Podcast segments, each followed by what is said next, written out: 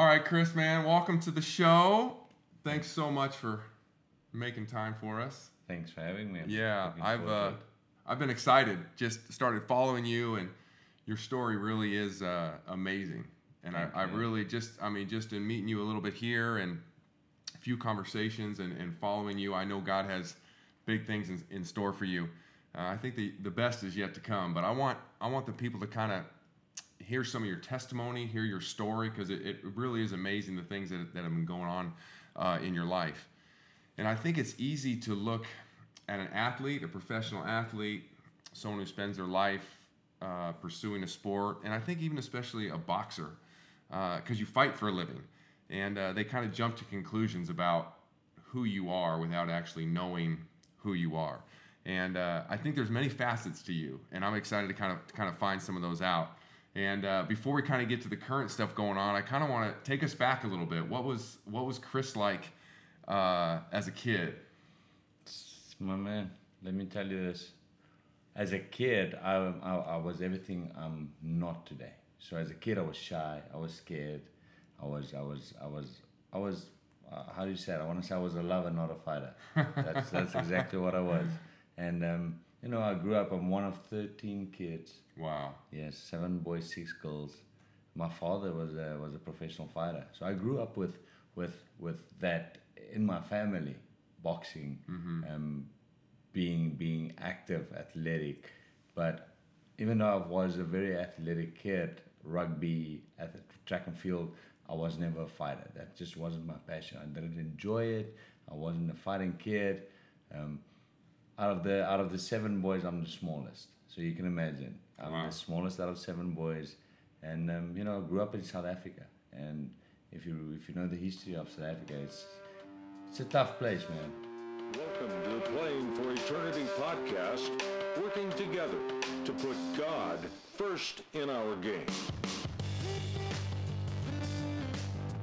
Yeah, all the all the boys are in fighting. All the boys are in fighting, and now there's only three boys left doing fighting. But all of them were in fighting, some sort Okay. of one did kickboxing, one did wrestling, me Cool. boxing. Yeah. It was it was all because my dad knew that growing up in South Africa, my dad knew that when it comes to his boys, they will need to know how to defend themselves. Mm. And not saying need to know how to defend themselves and go out and beat people up. No, you got to be be a man when you got a family to raise, and you gotta you know when you have a family to raise, you gotta be you gotta be strong, strong and hard. You don't have to. You don't want to hide behind your wife. Mm-hmm. You got to know how to defend her. And so my dad implied that that that skill, that fighting mentality into all of his boys. Yeah. So you mentioned rugby. Any Yeah. other any other sports you really got into when you were a Uh, kid? athletics and rugby, man. yeah. I was I was I played a little bit of cricket. wasn't a big cricket player. I was very good at rugby and um, athletics. I was a long distance runner, high jump. Okay. Yeah. Yeah. so was- You think that helped you as when you got into to boxing later, playing those sports as a kid? Uh, running, Yeah. running. My dad implied running into into me as a kid. He made sure that I run every day. Mm. And back then, I didn't enjoy it at all, and I didn't understand why my dad is doing this. But and he told me, he said, "You want to become a fighter, you need to start with the basics. And the basics is road work. You got to run, and I run every day of my life. Wow. So eventually, growing up and getting older, it all paid off because it's I love running. Absolutely. Yeah. How that those things as kids sometimes we hate them, or even the struggle we're going through now ends up helping us in the in the long run. Who growing up? So who was the biggest influence? I think I know the answer to this, but who was the biggest influence on you growing up? My dad, Yeah. my dad, my dad was my number one. Yeah. I wanted to be like my dad. You know, I looked at my dad. My dad led by example. Mm. You know, my dad led by example. He, I looked at him and I and I saw this figure, this this strong. I thought my dad was just a Superman. I thought Yeah. he was honestly. So so I would look at what my dad do and then then I would try and do it. And like I said, my dad led by example. My dad, at the age, still at the age of 62, um, he would be in the gym hitting the bag every day. He would call me and say, "My son, how are you doing? Good. How are you, dad? No, I'm good. I punched the bag this morning." So I grew up watching a man do that, and he laid the principle. He laid he laid it, he laid, laid the foundation for me to show me that what what hard work is all about. So he was my biggest influence. He That's still is my biggest influence. That's great. That's great. What about growing up? Was there uh, s- spiritual stuff in your house? Was there church? Um, yeah, you know, growing growing up in, in, in, in back in South Africa and in my household, we went to church every Sunday. We went to church every Sunday. Um, I grew up learning about Jesus, Mm-hmm. and you know, I hear all the stories. So that was a household thing. Yes, Yeah. sir. Okay. So you, sir. you had that growing up. Yes, so I think it's important for people to know. Uh, obviously, you know, a big part of your fan base is in South Africa, Yeah. but for people that, that don't know the history, can you tell us a little what that what that was like growing up during that time in, in South Yeah, Africa? so so obviously the history of my country is all about the apartheid between you know the different the different cultures and and um, races. And after 1994, when Nelson Mandela came out of prison, it all changed. Okay, so Nelson Mandela became president. We had you know, um, so so growing up, then all of a sudden. Um, we all we all we were all together. Like all races were we were sitting at the same table. Everything and hey, I didn't grow up in a house. My dad wasn't a racist, never racist. No one in my family has ever been a racist. So I grew up. We grew up, you know, love, love hugging and sharing, and and um, but but it was difficult because now the wheel has turned in the sense of there was a lot of fighting going on in South Africa between cultures. There was a lot of between between races. There was a lot of fighting coming up. So so you had to you had to fight your way out of trouble. You had to because there was so much violence growing up in South Africa. And then now more than ever, 2019, it is it is really bad back home. And um, so growing up back in South Africa was wasn't the easiest, but Yeah. but it made me who I am today. Made Absolutely. me a tough, tough, So- tough guy. I know you have a real heart for your country Yes. and your people. What's what's the message? What what is what's your message to to your people? Hey, love and peace. Love, love and peace and forgiveness and get God in your life. That is my message because that's what we need. We've got, and there's so many, this, this is the thing.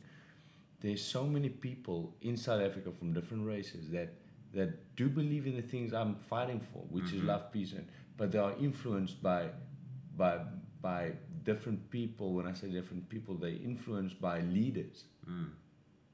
that bring prints down on them that that because of the history we got to get back to them we got to get back to each other take take take take what's yours but my message to them is you know i want to i want to fight and that's that's my purpose now is, is to to to be a voice for so many south africans that want to see change that want to see love that want to see peace um, because there's a lot of it in south africa so and they need god in their life they Yeah. need prayer they need they have to have faith otherwise nothing's going to change That's a power. That's a powerful Noth- message. nothing is gonna change. And I think, uh, and just talking with you for a short time, I know you believe that the things God has put you through and the place you're at now, with the influence and and your somewhat captive audience. Yeah. I think you, man, you're. That- I want to commend you for that and, and keep down keep down that path because you. you can you can be that that light for for God and and through your sport. So tell us a little bit how you. I know you went to church, but I know you weren't living for the Lord when you were young. So how how did when did that shift happen? How did that how did that take place? Eight, when I was 18, um, like I said, we went to church every Sunday. But as a kid, you go to church, and then Monday you forgot you went to church. I went to church because Dad said we gotta go to church. I never knew how to, you know, you learn about Jesus and, and about God, and you all the stories, and you learn about prayer, but I couldn't, I couldn't nail it. I couldn't understand and figure out how do you pray and talk to someone you've never met in your life. And I was that kid, like, like I, we went to church, but I didn't know how to, how to live for Jesus because how do you do that? You know, as a kid, I was, um, you know, I didn't know how to talk to him. And Yeah. then I was 18 years old, just finished school, and um, now I want to become a professional fighter. So I had to go to to doctors to, to do medical tests on you, all kind of medical brain scans and all blood tests and all that kind of stuff to make sure you're 100% healthy. Mm. And I did that. It was a Friday afternoon. I'll never forget it. It was a Friday afternoon. And I went to the doctor and they ran a bunch of tests on me and, and I failed my tests. They picked up that I'm a diabetic and I just, there were so many boxes that was ticked and I couldn't get my license. Mm. And we ran the second test and I failed it again. Now you gotta understand, my dad was a professional fighter. Me and my dad, that was our thing, was boxing. My dad, me and my dad spent every day boxing. He trained me. And then when I was 18, I had to go back home and, and share with him the news that I failed my test. I couldn't get my pro license. I remember going home, telling him the news, and then going into my room. And I locked my door, 18 years old. And I started crying. Mm. I'll never forget it. I started crying like a little kid. And, and I fell down on my knees. I've never, to that day, I've never experienced what it meant to fall on your knees and pray. I've never done that. But this day, this specific day, I went home and locked my door and I fell on my knees crying like a little kid. And I, and I, and I, and I had, I had like a, a hard on argument with God, with Jesus. All of a sudden, I had this Jesus that I was talking to. Like, I've never done this. But all of a sudden, I was in anger. And I was talking to Jesus. I said, Come on. I said, All right. I said, Now's your time. I said, Because that was it. I like, Yeah. I didn't know what to do as 18 year old boy. I said, This is it. I said, You want to prove yourself to me? I've heard so many stories of you, so many. I said, Now's your time. Now's your time. You got to heal me. You know what I want to do in life. You know that I want to box so badly. Mm-hmm. You got to heal me. I said, I don't believe I'm sick because I've never been, I've, I haven't been in hospital. I've been living a healthy life. I said, I don't believe any of this, but now's your time. Now's your chance to, to prove to me what you can do, and I'll make you a promise. And I made him a promise. And I, at that, I was on my knees that day, and I made a promise. I said, You heal me, and I will testify. I will share my testimony. I will start telling people how amazing you are, and I will live for you. But you got to heal me. Wow, amazing. That Monday, I went back to the same doctor that tested me twice on Friday, and I failed two tests. And I walked in on Monday, and I remember walking in, and he was like, "Mr. van Heerden," he said, "the sooner you you start treating, and we can do something for you." And I still remember looking at him and saying, being a little bit arrogant, call it if you will, and I said, "You just," I said, "it's my money." Yeah. I said, "You just test me one more time," and we ran the whole system again, and and I got the green light. They couldn't pick up anything. Wow. And that is the day that my life, that's the day I gave my life for the Lord. Because then I realized there's power in prayer. Mm-hmm. And that was that was a change for me because because all of a sudden I was like, okay, wait, Yeah. this praying thing works. Yeah. And there is a Jesus that answers prayers. And the stories I've heard is true. And that's when I gave my life to the Lord Wow. at 18. That's amazing. Just a miracle is the God how Yeah, work a just- just- miracle. I don't care what people said. That was my turning point. He knew I needed that proof, and he and he gave it to me. Yeah, I think it, that was somewhat of a, of a short valley, but I think of the, the verse, we walk in the valley of the shadow of Yeah. death. And I think we go through things as believers and we feel like there's no way out. Oh, we feel like, and I think that verse though, it, it I, I read it recently and it, it just resonated differently. We walk in the shadow. It's just a shadow. We can we can move away Yeah. from that shadow. So I think for people just to not only encourage you, but to encourage Yeah. anybody watching, listening, like where it's just a moment of time, and God wants us, and I think we this is a big thing for you, the faith. He wants us to come to Him That's it. and and submit and be there and he wants. remember that it's just a valley and we're gonna get to the we're gonna get to the top and now i mean you know obviously fast forward That's a bunch all, of years that's here all he and wants. He, he wants us to turn to him. He he Yeah. hungers for us to call him out, and, and he wants to help us. yeah that's really cool so i imagine now as a uh, professional athlete there's you know challenges and obstacles that that that you have to Yeah. overcome and they, they probably loom especially in the in the light that you're in and i think we've heard you know stories of the boxing world the corruption uh, some of the shadiness how do you balance that with your professional life as a boxer and, and being in that industry with your faith in jesus Yeah. you know You know, I live in the gym though. So when I say live in the gym, that's what I do in the sense of I I'm in the gym every day training, living my my friend circle comes out of the gym. Um, my closest friends are out of the gym, so I'm living in that environment always, and and that's where I get to. You know, I'm me. I, am not pretending. I don't. I'm not one of those guys who pretend. You know, I don't force anything down on body, but but I am who I am. And if you if you go with me to the gym, you'll see. You know, people take to me because I have they feel something and what they feel is they see my presence, my love for Jesus. They see it. They see how how vibrant I am and, and that draws people to, near to me. So for me to to to be a fighter and live my passion as, as, as a Christian, that's easy for me Mm. in the sense of, you know, I'm in a gym, I'm with good people. Yeah. Now I'm gonna say this. This is Hollywood. This is Los Angeles. This is Hollywood. I am gonna say this. I'm from South Africa, and I've n- noticed and picked up that this is this Hollywood. It's a crazy place. We're all chasing dreams. People don't have time. A lot of people don't have time. When I say don't have time, I, feel that like they do. They're just scared. They just don't know how to do about it. So if you do talk about Jesus, people turn turn away from you. They they walk away from you. They do, mm-hmm. and and that's not going to stop me, you know. But I also see how one person's confidence in talking about Jesus openly affects other people that wants to do that so badly, and they do once they see people do it. Mm-hmm. And I'm one of those people that do it. Absolutely, and I think that's what we the Eternity Sports is about. We Yeah. want that there are other people in your sport, in your walk of life that are doing that. Get connected with them because it's easier. We're not supposed to do life alone. Yeah. You know, I No, think so, especially as a guy, we just feel like, oh, we can do it, we can do it, we can do it, and we need most important, we need Jesus, Amen. but we need other we need other people around. Yes, yeah. you know, I will tell you this. I, what I get a lot and it gives me a fire and uh, goosebumps is when you're in the gym and you're just doing your thing and you people fighters other I've, I've had other fighters coming up to me and say I want what you have. Mm, man That's I great. want I want to be with you. I want to hang out with you. I want what you have. What is it? And I tell them yeah. so, man you got to you know I got you got to get Jesus in your life Yes. man.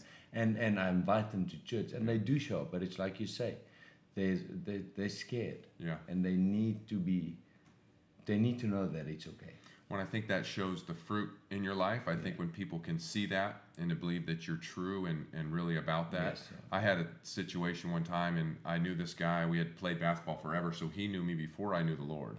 And uh, then he saw me afterwards. And we were kind of more like friends on the court type of type of friends. Not, you know, we didn't know each other really well. And uh, but he called me out of the blue one day because he was having a difficult time and I was the only Christian that he knew. And so it's sometimes it's just living that life every day. I never had a chance to actually sit down in front of him and lay out the gospel to him, but I had a chance that day when, when he called me, and it's just kind of like every day. Not you don't have to be a professional boxer, you don't have to be a Yes, sir. professional basketball player. You have to be living every day because we have those people around us. We have a ministry right where we're at. Yeah. Absolutely. So, what's something in your life? I mean, it could be boxing, just around where you live in, in Los Angeles, and that that you do to kind of keep you grounded. You know, as you talk about, hey, I'm fighting on ESPN. I'm, you know, you're following on Instagram, whatever, whatever those things are. I mean, what, what's what's something you do to really kind of help yourself stay grounded in, in, in your faith? my mistake. And when I say my mistake, I made a big mistake, and I've learned from it. I became world champion. I made a promise to the Lord that I will live for Him. I will place Him first, and I will be second. And, and, and I will share my testimony. I will win hearts for the Lord. And I, wa- I did that. I wish, you know, you can go on YouTube and watch my fights on YouTube. Up to before I won a world title, man, I will be in a fight, in the ring, in the fight, we bleeding, and the cameraman will come, ting, ting, ting, go to your corner, and the cameraman will be in my corner, and I start preaching, because that's how I lived. I made a promise to the mm. Lord. I was, I was all about Jesus, all about Jesus. Even in the middle of a fight, I start preaching to the cameraman. That's, That's cool. crazy. That's, That's great. crazy. That's great. And I lived that way. Then I won a world title, and my life's changed. All of a sudden, I won a world title, and all of a sudden, you get friends you've never knew. You start you getting invited to, to functions, parties. You you know, you make money, mm-hmm. and slowly but surely, I started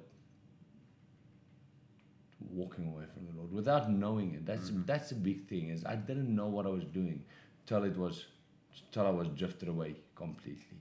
I started, you know, for example, you on a Saturday night you get invited to a function or whatever to talk, and then you go, and you end up getting at home at four o'clock in the, on a Sunday morning because you had such a good night, and then you're too lazy and too tired to wake up at eight to go to church. And I would say, yeah, next Sunday, mm-hmm. next Sunday. And before I knew it, I stopped going to church. I stopped talking about the Lord. It was all about me. It became all about me. Yeah. And then I came to America, 2014. It was my dream to come here. I had a vision. I was like, Dad, one day I want to go. My dad said, You will. And I came. 2014, I came here as a world champion. Uh-huh. I walked into America as a world champion with a belt over my shoulders. And um, it just wasn't that easy. Like I walked in and I thought it was going to be easy, but it wasn't. Because I'm in a, in a I'm in a foreign country where I know no one. I, I, I don't know anything about America. It's completely the opposite of South Africa. When I say that, I mean the rules, driving on a different side of the road, everything is different. Yeah. I was living in, and I had no friends, no one. I was a man alone when I came here. Like I knew no one. And about six months down the line, okay, I lost my world title within the first three months of being here. How did I lose my world title? Okay, very simple. I came here on a tourist visa Okay. because I was so eager to get here. I was like, Dad, you know, my dream is to go. I defended my world title for the third time, and I and I had an opportunity to come here, and I was like, just jump the plane. I sold everything and jumped the plane because I was like, that's where I need to be. I've had this vision since I was 18. That's God telling me I gotta go, so I'm going, and I came. And my visa wasn't sorted. I was on a tourist visa, so I couldn't fight Mm. because you need a sports visa, and and I didn't want to go back home because everyone back home told me I will be a failure if I leave South Africa and I come here. So I didn't want to give them the satisfaction of going back home like a failure and say uh, I made a mistake. So I stayed here, and before I knew it, I got a letter from the, from the boxing board that said you got to defend your world title or you're gonna lose your belt. But I couldn't because I didn't have the right paperwork. Ah. And I was like, what am I doing? What am I doing? And they stripped me, and I lost my world title without even stepping in the ring. Mm. And then I was I, I couldn't earn money here, so I couldn't work. So I was drawing money from South Africa, and that only lasted so long till my bank accounts got froze, frozen in South Africa because they saw all these transactions. And then I hit a point where I didn't eat for two days because I couldn't get my hands on money. And that was about six months down the line. And I remember walking down Wilshire Boulevard, and I started crying like I cried when I was 18 years old, And how old are you now? 31. Okay. And I started crying. I was 26 when I started crying. Okay. And I started crying like I was 18. And I walked down Wilshire Boulevard at 11 o'clock at night. And I started blaming God again. Mm. Now you got to keep in mind when I say I started blaming God again, from from winning the world title at 24 years old till mid 26, my my my love, my life for the Lord has completely disappeared. Mm-hmm. It was all about me. I was living the life. So so that day, that night at 11 o'clock, about 11 o'clock at night, I started blaming God again. I said, Where are you? I said, How dare you leave me? I said, You answered all my prayers. You brought me to where I want to be. I said, I'm ashamed of who I am today because I can't even eat. And back home, in the meantime, I'm back home, people think I'm living the life Mm. because I'm lying. I'm Yeah. lying. I'm showing that. I'm pretending that everything is okay. And, I've, and, I, and, I, and I was in a deep conversation with God and I said, How dare you leave me? And it was like He answered me. Like, like He was there answering me. It's like I could hear His voice. It was just like He answered me. Mm-hmm. And He said to me, My son, I've never let you go. You broke your promise. Mm. You left my hand and you walked your path. Mm. I said, I was always by your side, but you decided to walk it alone. I realized that night, I realized that is the truth. I said, wow, I drifted off so far and I took on this road of, of this dream by myself. I didn't even pray anymore. And, and, and, and it was like I get a second chance. I was, I was excited because I knew where I went wrong and I prayed for forgiveness. That night I prayed for forgiveness. Now keep in mind, I didn't eat for two days that night. That Yeah. night I was so hungry. It's 11 o'clock at night. I prayed, I spoke to God and I said, man, you gotta, you gotta, you gotta give me another chance. I said, I'm hungry. I said, I feel like, like I- I'm like a homeless man. Like I, I have nothing. I'm ashamed. and, and I say amen and I stand up and all of a sudden I've got a new life. I'm full of energy because I'm like, hey man, okay, I've got faith this this Uh-huh. stuff is gonna change. And my phone rings. My phone rings within a minute after praying. After that, my phone rings, and it's a friend of mine, Mm. Shane. And I pick up, and it, he's like, "Hey, how you doing? What's up, buddy? I haven't seen you in so long. I just want to see how you're doing." But and I'm lying again in the sense I'm saying I'm about to go to bed. I say I'm tired. It's long because I knew he was going to invite me, Mm. and I don't have money, and I've got too much pride. And I was like, I'm, I'm about to go to bed. I'm, I just ate. I'm tired. And he was like, Oh man, he says, I'm right around the corner at Denny's, 24 hour Denny's. He said, and I haven't seen you in so long. I miss you, and I just want to invite you to come and have a meal with me. Wow. And it hit me. I was like, oh man, the Lord is about to do amazing things in my life.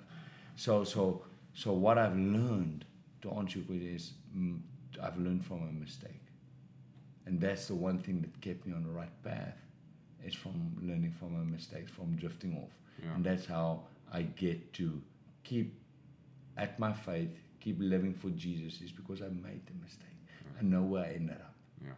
and I'm not gonna make the same mistake. Well, that's again. powerful too. We end up uh, making mistakes and we don't know how to come out of that. And I know you, you you mentioned this, but I just want I want people to hear that that you asked for forgiveness right Oh, I then. did.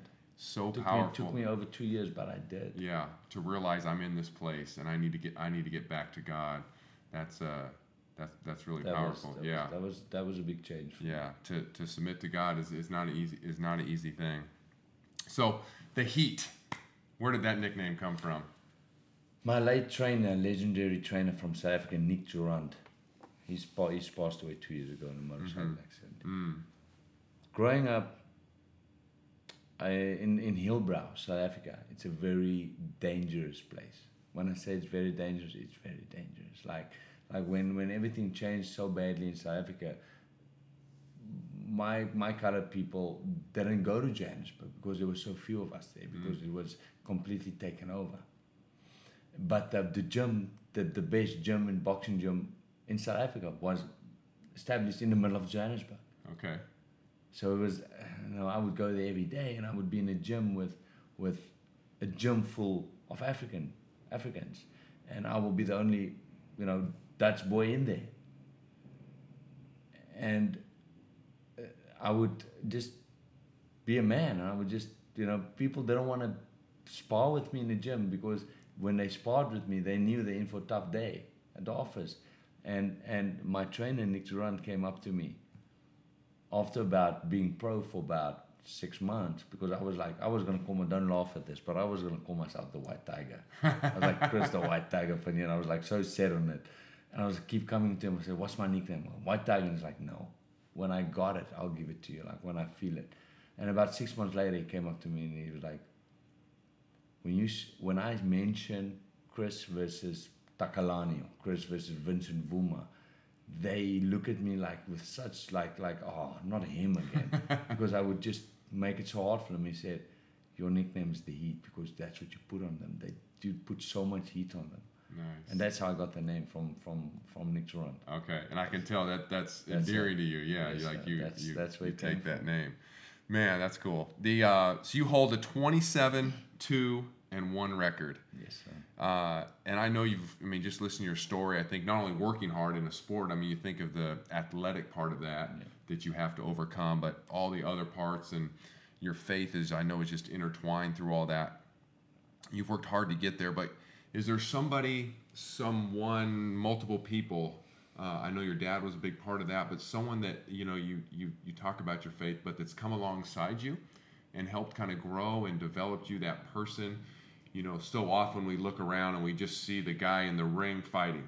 And I know you have trainers and Yes, you know you have you have people all around you helping your promoters and different things like that. So who's that who's that person or persons in your life that's been just that uh, that rock for you that's been building you up, disciple, the, the faith part, not the not the boxing part. Well, like I said, number one was my dad. That was that was my, my number one was my dad because because you know he lived by example. He made me believe. He was like, "Hey man, whatever you do, stay humble, stay grounded, keep the faith, keep praying, keep God in your life." So my dad laid that principle. So my dad was my number one, and then I'm I'm blessed to have have a lot of people in in the in the Christian based back home in South Africa that would remind me of these things. Like like when I when I became world champion, my, my trainer back then, Peter Smith, and and his family took me to, to, to Bible classes every Tuesday, Bible studies every Tuesday night Awesome. with them. And so so I had people that different kind of friends that kept me on the on the right track. Yeah, but my main guy was my dad. Like I mean it. when Yeah. I say that. That's awesome. That was my my number one go to guy was my dad. Like it didn't matter to me who thinks what of me as long as it's I'm not doing okay in my dad's eye. Mm-hmm. And and I would listen to him because I didn't want to disappoint him. So it's it was the standout was my dad. Yeah, absolutely. That's great. That's great. Now, so I know you've only lost twice and was won by knockout. Well, I've, I've lost twice, but but it should be only once because I went to Serbia Mm. and, and and I beat the champion in Serbia and they gave the fight to him, home mm. decision. So I never felt that loss because I clearly beat beat him up, but they gave it to him yeah. because that's the thing. It's this there's stuff like that that makes the sport hard. Yeah. It's not always fair Yeah. home decisions. So I, I, I, I didn't take that as a loss, even though the record says Yeah. a loss. Well, but I lost to Errol Spence. I lost to Errol Spence, who's currently probably the best pound for pound fighter in the world. Yeah. He's the current world champion. I lost to him. so how, how do you respond to that? What's the what's the mindset coming out of that? Oh, I've learned so much. First thing is, I'm not a guy to make excuses. I lost to a better guy in the night. I lost to a strong kid, something, someone special. But I did battle a lot of obstacles going into that fight. When I say that, is mean I flew to Canada to fight this guy, and my trainer not even showing up in Canada Mm. Because he couldn't make it out. So I ended up being in Canada with people I didn't know, trainers that never knew who I was. Mentally, I haven't been home for two years, so I wanted to go home. I missed my family. At that time, my mom and dad was going through a divorce, so I had just so many things on my mind. And by the time I stepped in the ring, I realized, look, yeah, I've never focused as much. I, I'm not even mentally here. And, and I got beat on the night. I didn't get knocked out. I got stopped. When I say stopped, it's, I was just being a tough kid. And, mm-hmm. and, and towards the, it, well, we were going to round nine. There was one round left. And um, I was just taking a punishment. The guy couldn't knock me out. He was beating me up. And the referee just said, that's enough. You're taking too much punishment. I had too much heart in that Yeah. fight. Yeah. So I've Well, that's what makes you a good fighter, though. yeah, I, Yeah, that thank heart. you, Yeah. thank you. I had, I had too much heart in that fight. And again, you know, again, this I want to share something with you. We, we, and I want to share it with the viewers. Like we pray so much for so many things. We pray for answers. We pray for so many things in our life, and then we get an in like call it a sixth sense whatever. I like to say that's God talking to us. You just gotta. Sometimes you really just have to be quiet and just listen. Mm-hmm. Really, just listen for what you're praying for, for what you're asking, and if you really just listen, God is answering you. Jesus is answering you, and we gotta. Now, this is the thing. When he do, when he does that, we don't know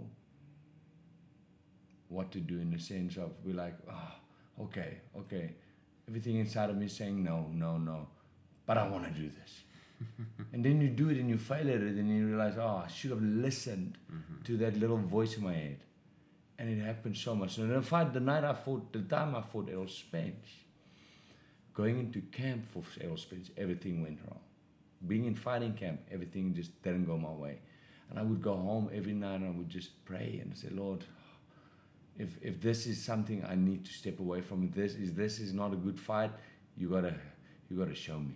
And everything would go wrong, and I would have this bad feeling inside of me that everything was going wrong. I would have this thing in my head that says, "Step away, step away, step away. This is not wait. This is not a good fight." But I would ignore it, even though I pray for an answer. I get a feeling, but I would ignore it because I'm this tough kid, and I would just want to make everyone proud, and I want to make everyone back home proud, and up to the night I was fighting in Spence. I w- there was not a day like 30 pro fights, 29 pro fights. I've never walked into a fight not knowing I'm gonna win, mm. not having that confidence. The night, the time I fought Errol Spence, that whole fight camp of about eight weeks.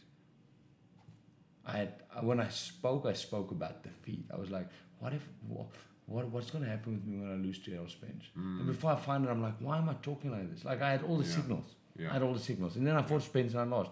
And I went back home and I was like, I should have listened. We got to listen. Sometimes we got to be quiet. Yeah. I want to share a testimony very quickly when I say listen. And this one time I did listen. I was getting a phone call. My dream as a kid in South Africa was to come to America and be training alongside Manny Pacquiao and, and train with Freddie Roach. That was a childhood dream because he's the legend. Mm-hmm. And I did that. I made my way to be trained by Freddie. I trained alongside Manny Pacquiao. I've seen these things. I visioned it, and I had faith that it will come to life, and it did. So I get a phone call to fight at Madison Square Garden. Another childhood dream. I your dreams, man, yeah. I was like, one day I'll be that kid at Madison Square Garden. People laughed at me. I said, watch me. I get a phone call to fight at Madison Square Garden. Okay. So fight camp starts. Now, fight camp is really expensive because you, there's so many things you got. You got to pay your nutritionist, your strength trainer, your coach. There's a lot of money involved. Like when when you prepare for something like mm-hmm. this. So I get this phone call to fight for at Madison Square Garden, and I'm very excited. But now I'm like, I don't have money. I'm like, who am approaching? I'm so going left, right, asking sponsorship by by companies, and everyone is turning me down. But I'm not losing faith. I'm, I'm, I'm like, okay, I can't do this alone. I'm in prayer, constantly in prayer in my head. I'm talking to the Lord. I said, Lord, you got to take the wheel. I said, you got to show me Jesus. You got to put the right people in my life. Show me. And I walked down on Third Promenade. And as I'm walking on the Third Promenade, I'm in, in my mind, I'm talking to the Lord non-stop, non-stop.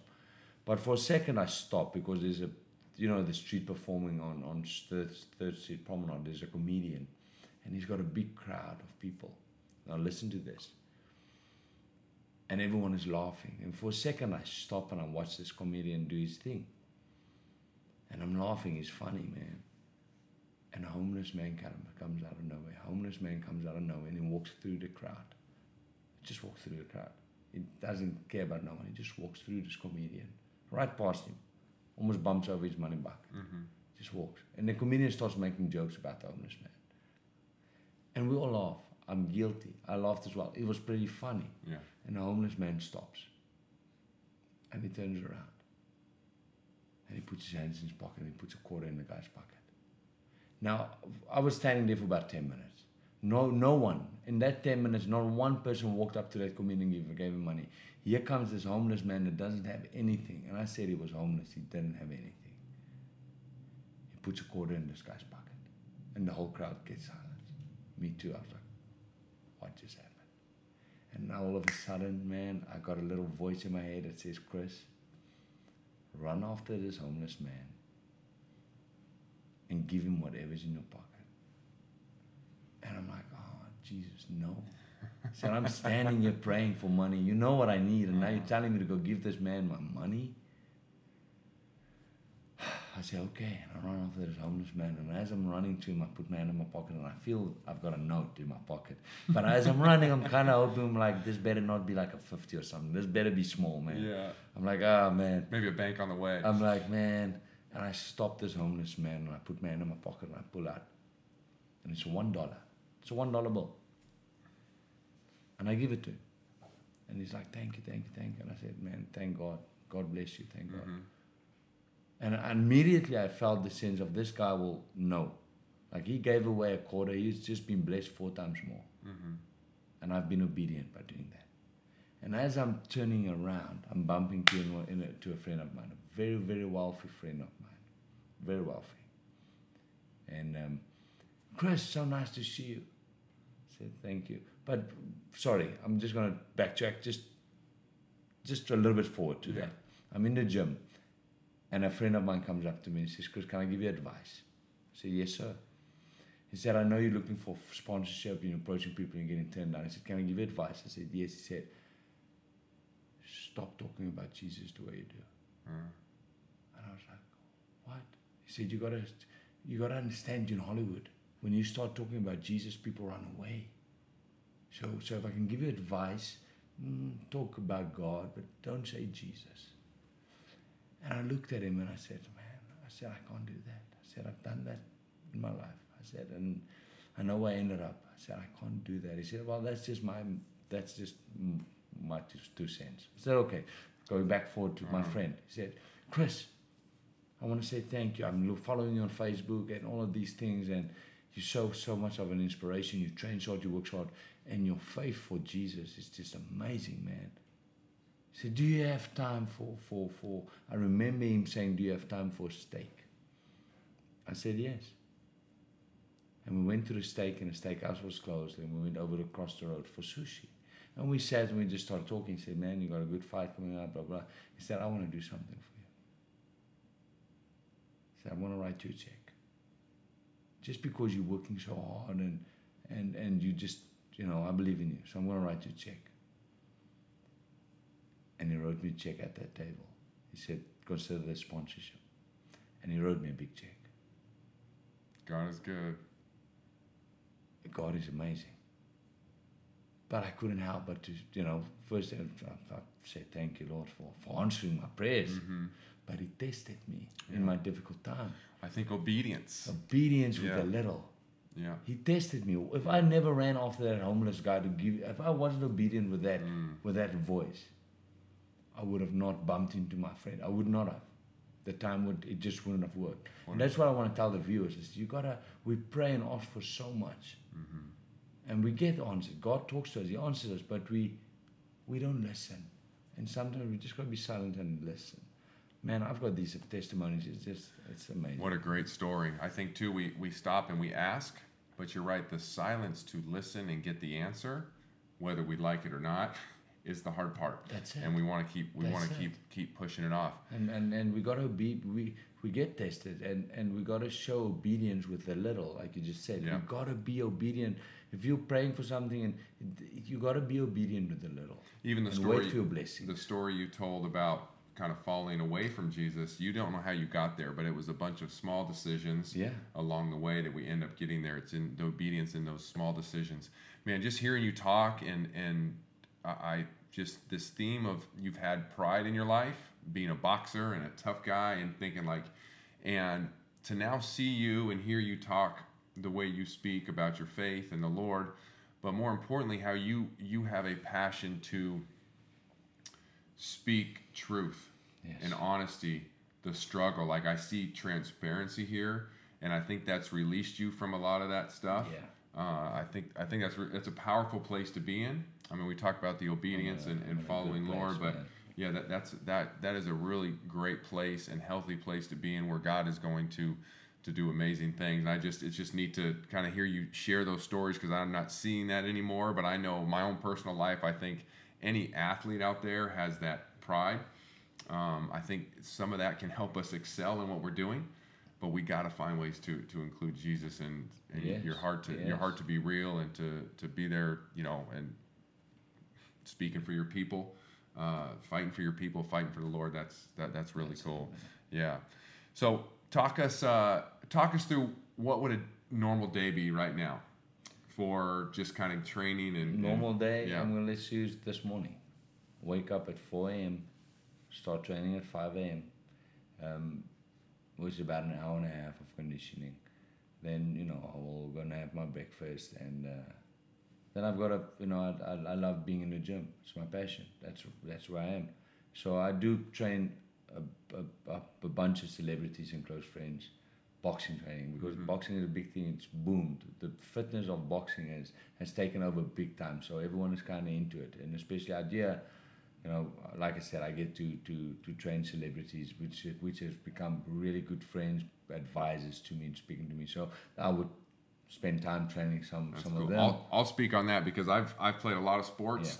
the hardest workout when I was playing Australia, we had this boxing club. Come we on. worked out, it is hands down the hardest couple weeks we've we've ever had. Man, We've- what a great we've got a bunch of basketball players Yeah, coming to the yeah, gym man, what a workout! because they say they say there's there's a different kind of No thing, joke, no joke. And um, so so then then I will train again at twelve o'clock. My second session will be at twelve till two. I will train again, and when I get ready for a fight, I train three times a day. So every every other day is three times a day. Um, yeah, it's it's it's you know I got I got a I got a, a faith book in my car, so so I read that every day. Um, I've got my Bible next to my bed. I pray every morning, every day. So I've got a routine. I've got a routine. Small small routines. I thought I'd share this with you. I wake up in the morning, as I get out of my bed, I roll over and I get on my knees and I say a prayer. Start my day, I stand up, and I make my bed. That's the first thing I do, I make my bed. Why? Because there's a sense of making your bed as you wake up is you've done, you've completed a task successfully. Within five minutes of waking up, you have you have you've completed a task, and that sets the tone for your day. Mm-hmm. And then I get in an ice cold shower because that shocks the nervous systems and wake up your body. You start your morning with an ice cold Yeah. shower. Yeah, you gotta you gotta read up about it. Ice I- cold shower because it hits your body and it shocks the systems in your body and wakes you up and it and you know brings you know make sure your blood blood is circulating well and and you know everything happens and God did Yeah, not make me to be a amazing, but, um, boxer, then that's for yeah. sure. Yeah, so so but my, my day consists of being in the gym most of the time cool. and then yeah, I'm that's fortunate enough to the, the hard. It's Yeah. good for people. It's the hard work. You know, we see the we see fight day. Yeah. Oh man, he's in the lights and all that stuff, and the they, thing. they don't see the, the hard people work that's put see there. people have a, tendency to see a fighter win a big fight overnight and become a superstar and they go wow Yeah. I want to do what he does. And Overnight, overnight it's he not, became yeah. a success. No, it But I took him think- 15 years or 20 years to get Yeah. to that point. Our It's faith is the same way. Oh, look at the nice car. Look at the, you know, he's got, he's married, he has kids. I mean, not that anybody can't get those things, but I think Yeah. that that journey in our faith and we see the fruit. You know, it's like, Yeah. man, I'm, I'm trying to live for God. I can't. I don't have any opportunities. You know, you you stay steady. You gotta Yeah, you gotta work gotta, at that. You gotta, you gotta, you You gotta, gotta- just wait for it because the plans I have for you is to prosper, not to harm you. I can't to think, but no matter what I'm going through in life, the plans I have for you is to prosper, so I will get through it. hmm And there's something bigger and better waiting for me. You just gotta have the Mm-hmm. faith and keep doing the good. And it's not always what we want. That's it. That's right. 2 Timothy 1 verse 7, the Lord says, For I have not given you a spirit of fear, but a spirit of power, love, and a sound mind. I live by that. I'll That say that you have that on your your I, robe and I, stuff. I and- live by that. I live that is that verse changed my life. Mm. I have no fear when I step in the ring. Believe it or not, I have no butterflies. I have nothing. Because that verse has changed my life. For I have not given you a spirit of fear but of power. Why walk in fear if the Lord is in his words telling us, For I've given you a spirit of power. powerful. That's, That's powerful. that's changed my life. That's powerful. Okay, so a little fun here. Something we like to do is uh, a little rapid fire question. Okay? Okay, so I'm just gonna ask you some questions. We'll get to know the real the real heat. Oh, Okay, man. no, they're they're not they're not hard. they're not- They're fun. Okay, uh, favorite thing about living in LA? My girlfriend. Your girlfriend. Okay, uh, so you're in LA. Lakers or Clippers? Clippers. Rams or Chargers? Rams. Would you rather fight a lefty or a righty? A righty. Now you, I'm a lefty. yeah, you're a lefty. Okay, uh, if you could fight anyone in their prime, the history of boxing, who would it be? Sugar Ray Leonard. Sugar Ray. That's my idol. Okay, you get him in what nine? Points. Okay, so present day, who are you looking forward to getting in the ring with? a rematch with the guy that beat me, Spence. Mm, I want to see that. Okay, favorite sport other than boxing? Rugby. Your all-time favorite athlete? Sugar Ray Leonard. Favorite celebrity you've ever met? There's a bunch of them. Frank Grillo, Charlize Theron. Okay. Yeah, Uh, what do you miss most about South Africa? my people. Cool. That's really cool. Um, so you've grown a pretty big following on social media, Yeah. and um, you know your influence, your platform is, is expanding. Do you find yourself getting recognized more often? You've been in California now, LA a, a while. Yeah, especially you know the fighting world is small, and and out here in LA, fighting is a big thing. So so I do get it way more than than I used to because you know I've I've been in the news for all the right but wrong reasons. So yeah, it's like Yeah. like a lot of people miss the opportunity of success in life because they're afraid to take risks. And I'm all about risk taking. I took a few risks and ended up on the wrong side. With I had a big fallout with Conor McGregor just before fought Floyd Mayweather. That went viral. I was trending around the world. So that that helped me a lot. So, but I took a risk. I took Yeah. a risk that paid off. Yeah. Uh, so what's the toughest part that's come with all the success? It's to stay, you know, to know to stay grounded and stay humble and to know you're not better than no one.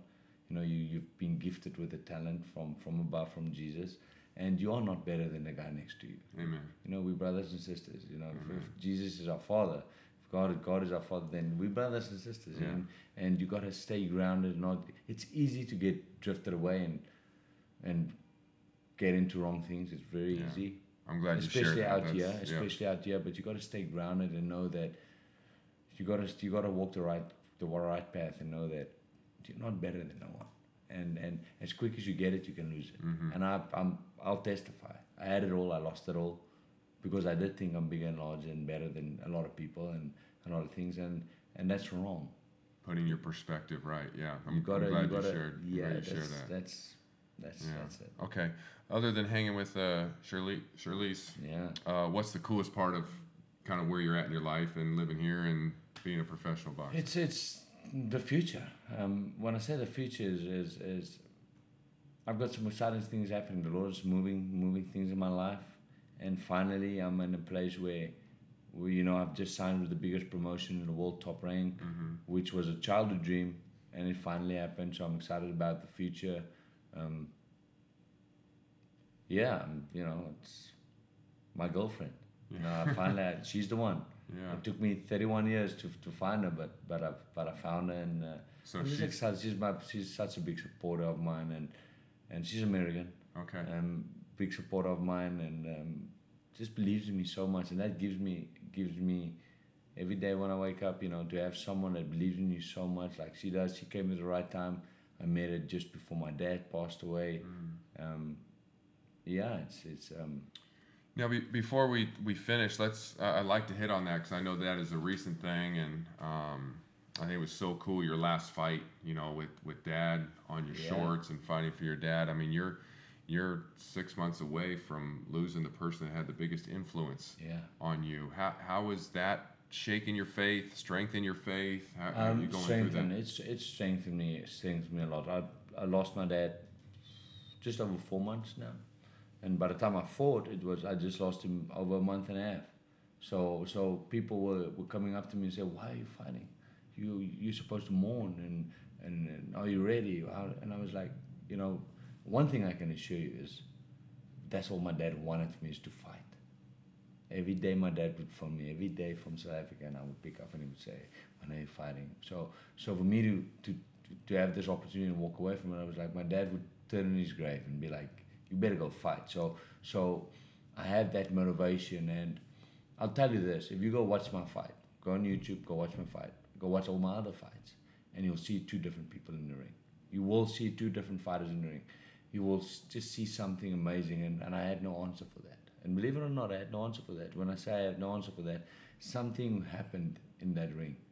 And I want to say the presence of my dad was with me because I would throw one punch, and before I know it, I've thrown 10. I was lightning fast, I was sharp, I moved. Everything was just amazing. Um, yeah, it's, it's, cool. it's, it's, it's, Yeah, well, man, I, I, I think it's powerful to, to have your identity in Christ yes. with all the circumstances that can face us and Yeah. challenge us, that can throw us off into right field. Oh, man. Man, when you're grounded in the Lord, uh, as hard as that is to lose your That's father. Yeah, you know and, Yeah. and like i said again i would you know i'm grounded in the lord. I would i would pray and and i and i have a ritual what i do. And, and this is thanks to my dad. I, I write a prayer. The night before the fight i write the prayer and i put it in the night i get in the ring i put it in my left shoe and i fight with the prayer in my shoe. And I have, I've not done I've done that this 30 times 30 pro fights 30 times. And my dad since I turned pro my dad said you got to do one thing for me write a prayer put it in your left shoe and go fight and never forget that and I got it from my dad so so I have I've, I've you got your dad with and you. And then to this day, I'm, I'm 30 pro fights. I've been fighting for 12 years. I've never been never been knocked out. Um, yeah, man, it's that prayer in my left shoe. Yeah, I like it. I like it. I might start doing that There on the go, uh, in, at the on the basketball court. Well, man, I appreciate you and man, your story I think is is so powerful. Uh, I hope people resonate with that. I hope they I hope they scroll over and start following you on on social Yeah, media please. because it's it's powerful the the stuff you're sharing and, and just being that light. Uh, your energy is, is contagious. Makes me want to get up at four in the morning. And I will not take an ice shower. all that fun. I will not take an ice shower. I might get up one time though and, and get and give it There a go. go. Yeah. Thanks for listening. To find out more about Eternity Sports or to join the challenge of putting God first in your game, visit us at eternitysports.com. Man, keep it up. I appreciate. Uh, we'll be praying for you, and I can't wait. I can't wait for your next fight, August 17th. August seventeenth. All right, exciting. Thank you, Chris. Thank you. Awesome.